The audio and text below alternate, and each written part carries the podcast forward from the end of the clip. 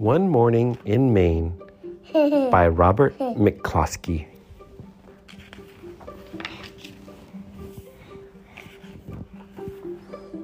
One morning in Maine, Sal woke up. She peeked over the top of the covers. The bright sunlight made her blink, so she pulled the covers up and was just about to go back to sleep when she remembered Today is the day I'm going to Bucks Harbor with my father. Sal pushed back the covers, hopped out of bed, put on her robe and slippers, and hurried out into the hall. There was little Jane just coming out of her room. Sister Jane had wiggled out of her nightie, so Sal helped her put on her robe and slippers. You don't want to catch cold and have to stay in bed, Jane, because this morning we are going to Bucks Harbor, Sal reminded her sister. Together, they went into the bathroom to get ready for breakfast. Sal squeezed out toothpaste on Sister Jane's brush and said, Be careful, Jane, and don't get it in your hair. Then she squeezed some toothpaste on her own brush, and when she started to brush her teeth, something felt very strange. One of her teeth felt loose. She wiggled it with her tongue, then she wiggled it with her finger. Oh dear, thought Sal, this cannot be true. Standing on the stool, she looked in the mirror and wiggled her tooth again. Sure enough, it was loose. You could even see it wiggle. Ma, ma, she cried. One of my teeth is loose.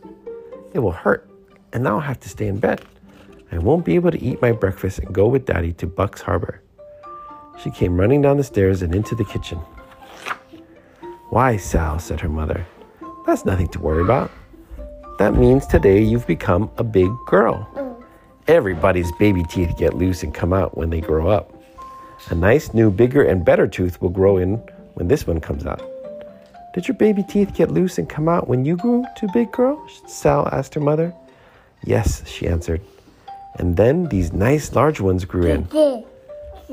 When Penny grew to be a big dog, his puppy teeth dropped out too. And will Jane's get loose too? asked Sal. Yes, said her mother, but not for a long time. Not until she stops being a baby and grows up to be a big girl like you.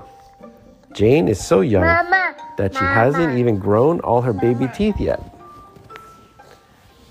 Now let's all go upstairs and brush our hair and get dressed for breakfast. It feels so different to be a big girl and have a loose tooth, said Sal, especially when you are chewing. When is it going to come out? Perhaps today, perhaps tomorrow, answered her mother. But when your tooth does come out, you put it under your pillow and make a wish. And your wish is supposed to come true. I know what I'm going to wish for, said Sal. A nice cold chocolate. But you mustn't tell anybody your wish. Mama. Or it won't come true, cautioned her mother. It's supposed to be a secret wish. Now finish your milk, Sal. Then you can go out on the beach and help your father dig clams for lunch. I'm a big girl and I can help him dig a lot of clams fast, said Sal. So we can hurry up and go to Bucks Harbor. After breakfast, when Sal went out to help her father, she saw a fish hawk flying overhead, carrying a fish. I have a loose tooth, Sal called up to the fish hawk. The fish hawk flew straight to her nest on top of a tree without answering. She was too busy feeding breakfast to her baby fishhawk. Sal wondered for a moment if the baby fishhawk had any teeth to chew his breakfast. Then she started on down toward the beach where her father was digging clams.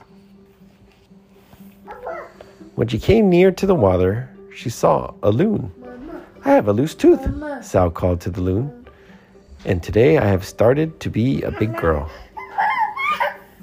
The loon didn't say anything, but kept swimming in, swimming in circles.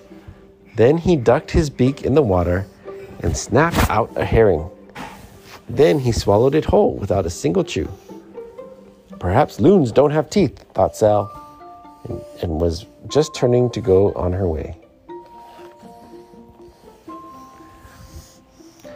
When a seal poked his head up out of the water.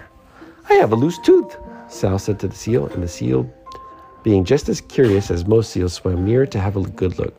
See, said Sal, and she walked closer right down onto the slippery seaweeds at the water's edge. The seal swam nearer, so Sal was stooping near when, oops, she slipped on the seaweed and fell kasploosh. the seal disappeared beneath the water, and the loon laughed. La hoo hoo hoo hoo hoo hoo. Sal wasn't hurt a bit, so she laughed too. Then she got up carefully and started on down to the shore to help her father dig clams. She paused to watch some seagulls having breakfast. They were dropping mussels down on a rock to crack the mussel shells just like nuts. Then they flew down to eat the insides. Do seagulls have teeth? wondered Sal as she wiggled her own loose one with her tongue. She thought of her secret wish and smiled, then hurried down the beach to where she could see her father. Daddy, I have a loose tooth, she shouted. And when it drops out, I'm going to put it under my pillow and wish a wish. You can even see it wiggle. Her father stopped digging clams to watch while Sal wiggled her tooth for him. You're growing into a big girl when you get a loose tooth, he, he said. What are you going to wish for when it drops out? I can't tell you that, said Sal solemnly, because it's supposed to be a secret wish. Oh, yes, so it is, her father agreed. May I help you dig clams? Sal asked. I'm almost finished, he replied, but you can help if you like. First, you must take off your shoes and socks and roll up your pants too, so that they won't get all wet and muddy. Sal took off her shoes and socks and put them on a dry rock. She rolled up her pants and waded into the muddy gravel to help her father. He dug in the mud with his clam rake, and then they looked carefully and felt around in the muddy hole for clams. I found a tiny baby one, said Sal. You certainly did, said her father, but it's too small. We just keep the large ones like this.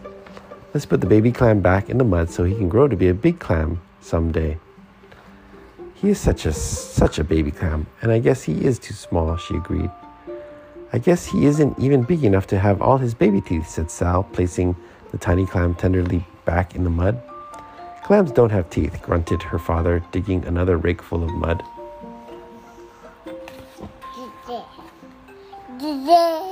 Not even big clams have teeth? asked Sal. Not even big clams, her father assured her. Do baby fishhawks and big fishhawks have teeth? Asked Sal.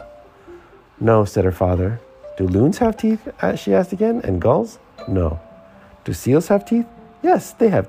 They have them, he answered. And do their teeth get loose like this? asked Sal, opening her mouth to show her loose tooth. Ow, she said with great surprise. She felt her tongue, and she felt with her muddy fingers. Why, it's gone, she said sadly, feeling once more just to make sure. The loose tooth was really and truly gone. The salty mud from her fingers tasted bitter, and she made a bitter tasting face that was almost like a face crying. Did you swallow it, Sal? her father asked with a concerned smile. No, she shook her head sadly. I was too busy talking to do any swallowing. It just dropped itself out. It's gone, and I can't put it under my pillow and make my wish come true. That's too bad, her father sympathized. But you are growing into a big girl. And big girls don't cry about a little thing like that. They wait for another tooth to come loose and make a wish on that one. Maybe we can find my tooth where it dropped, said Sal, hopefully feeling around in the muddy gravel where the clams live. Sal's father helped her look, but a muddy tooth looks so much like a muddy pebble, and a muddy pebble looks so much like a muddy tooth that they hunted and hunted without finding it. We'll have to stop looking and take our clams back to the house, Sal, her father said at last, or we won't have time for the trip to the village. He washed off the clams in the clean salt water of the bay, and Sal reluctantly stopped looking and waded in to wash the mud from her feet and hands. I guess some clam will find my tooth and get what I wished for, said Sal. If we come back here tomorrow and find a clam eating a chocolate ice cream cone, why, we'll have to take it away from him and make him give my tooth back too, she said. While Sal put on her socks and shoes, her father packed seaweed around the clams to keep them moist and fresh. Now let's hurry back to the house, he said, and in a few minutes we'll be on our way back to Bucks Harbor in the boat to get milk and groceries. Okay, okay, Sal answered, scrambling to her feet. She gave one last look at the muddy place where she lost her tooth and then started walking back along the shore with her father. She walked along slowly, looking at her feet so that her father could not see her face in case it looked like almost crying. Oh, see what I found? she exclaimed, stooping to pick up a feather. It's a gull's feather, said her father, pausing for Sal to pick it up. Did a gull lose it? Will another feather grow in where this one dropped out? asked Sal. Yes, Sal, that's right, answered her father. Maybe seagulls put dropped out feathers under their pillows and wish secret wishes, Sal suggested. Seagulls don't use pillows, but I suppose they can make wishes, her father said. Then I'll make my wish on this feather, Sal decided. Perhaps a seagull has already made a wish on that feather, and the wish is used up, suggested her father. Oh, now, oh no, Sal said definitely. He didn't, you see. I guess because he was too busy flying and not looking back, he didn't notice it was loose when he brushed his feathers this morning. So he didn't expect it would drop out. He doesn't even know it's gone, she convinced herself. She closed her eyes tight and wished her secret wish. When they reached home, Sal's mother and sister Jane were waiting with a box of empty milk bottles to return to the store and a list of things to buy. I'll have a nice clam chowder ready for your lunch when you get back, said Sal's mother, waving goodbye. I'll take good care of Jane, Sal promised. I'm a big girl, and I can watch so she doesn't tumble into the water. Sal and Jane and their father went down to the shore and got aboard their boat. Sal and Jane put on their life preservers while their father prepared to start the outboard motor. He pulled and pulled on the rope to start it, but the outboard motor just coughed and sputtered and wouldn't start. So he had to row the boat all the way across the bay to Bucks Harbor, where the store, store was. The harbor was full of boats, and Saul's father rowed their boat among them up to a landing and tied it so it would not drift away while they were at the store. They all climbed ashore, and Saul's father brought along the milk bottles. He brought the outboard motor too, so Mr. Condon, who ran the garage, could fix it. As they came up the path to the village, Mr. Condon was outside his garage, putting gas into a car. I have a tooth out, Sal greeted, and our outboard motor won't run. My, such trouble, Mr. Condon commented, and after he had admi- admired the empty place where Sal's tooth was missing, they took the outboard motor into the garage to find out why it wouldn't run. Mr. Condon pinched a little with his pliers, tunked a bit with his hammer, and then, after selecting a large wrench, he took out the spark plug. Came right out, just like that tooth of yours, didn't it, Sal? he said, holding it up to the light. Humph, he grunted, tossing it onto the floor. Needs a new plug. Sal was just about to ask how long it would take for a new spark plug to grow in when Mr. Condon reached up on the shelf and picked out a brand new one and put it in the motor. Sal picked up the old spark plug and handed it to Sister Jane. Jane was so little that she didn't understand about secret wishes. Jane was so little that she couldn't even say ice cream cone. So Sal wished the secret wish for Jane on the spark plug. Mr. Condon pulled the rope and the motor started right away, right up, just as good as new. Sal's father thanked him and picked up the motor and the milk bottles. Jane carried her spark plug, Sal carried her feather, and they said goodbye and walked across the street to, Mis- to where Mr. Condon's brother kept a store. Well, look who's here, said Mr. Condon, who kept, who kept store. I have a tooth out, Sal shouted, returning Mr. Condon's greeting. She showed the empty, the empty place where a tooth had been First to Mr. Condon, then to Mr. Ferd Clifford and Mr. Oscar Staples, who were sitting in the store talking about trapping lobsters and how the fish were biting. Don't put your tongue in the empty place, Mr. Clifford advised, and a nice shiny gold one like mine will grow in. But I didn't know soon enough, said Sal, looking confused. Ha, said Mr. Condon, chuckling. Don't you go worrying about everything these jokers suggest. I don't suppose, he added, opening up his freezer that you could eat an ice cream cone with one of your teeth out. Oh, yes, I could, said Sal, and it's supposed to be chocolate. And this little lady, he questioned, turning to Jane.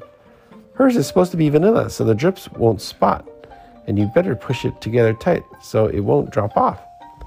Sal dictated because she's still almost a baby and doesn't even have all of her first teeth. After Mr. Condon had put the groceries and milk in the box, they thanked him once more and waved goodbye. They walked down the path to the harbor and down the runway to the boat where their boat was tied. They all climbed aboard carrying the outboard motor, the box of milk and groceries, the feather, the spark plug, and the ice cream cones. While their father fastened the outboard motor to the boat, Sal and Jane finished their ice cream cones. I want some more, Jane demanded. Silly, exclaimed Sal, our wishes are all used up. Then she remembered that she was growing up, and just like a grown up, she said, Besides, Jane, two ice cream cones would ruin your appetite. When we get home, we're going to have clam chowder for lunch. The end.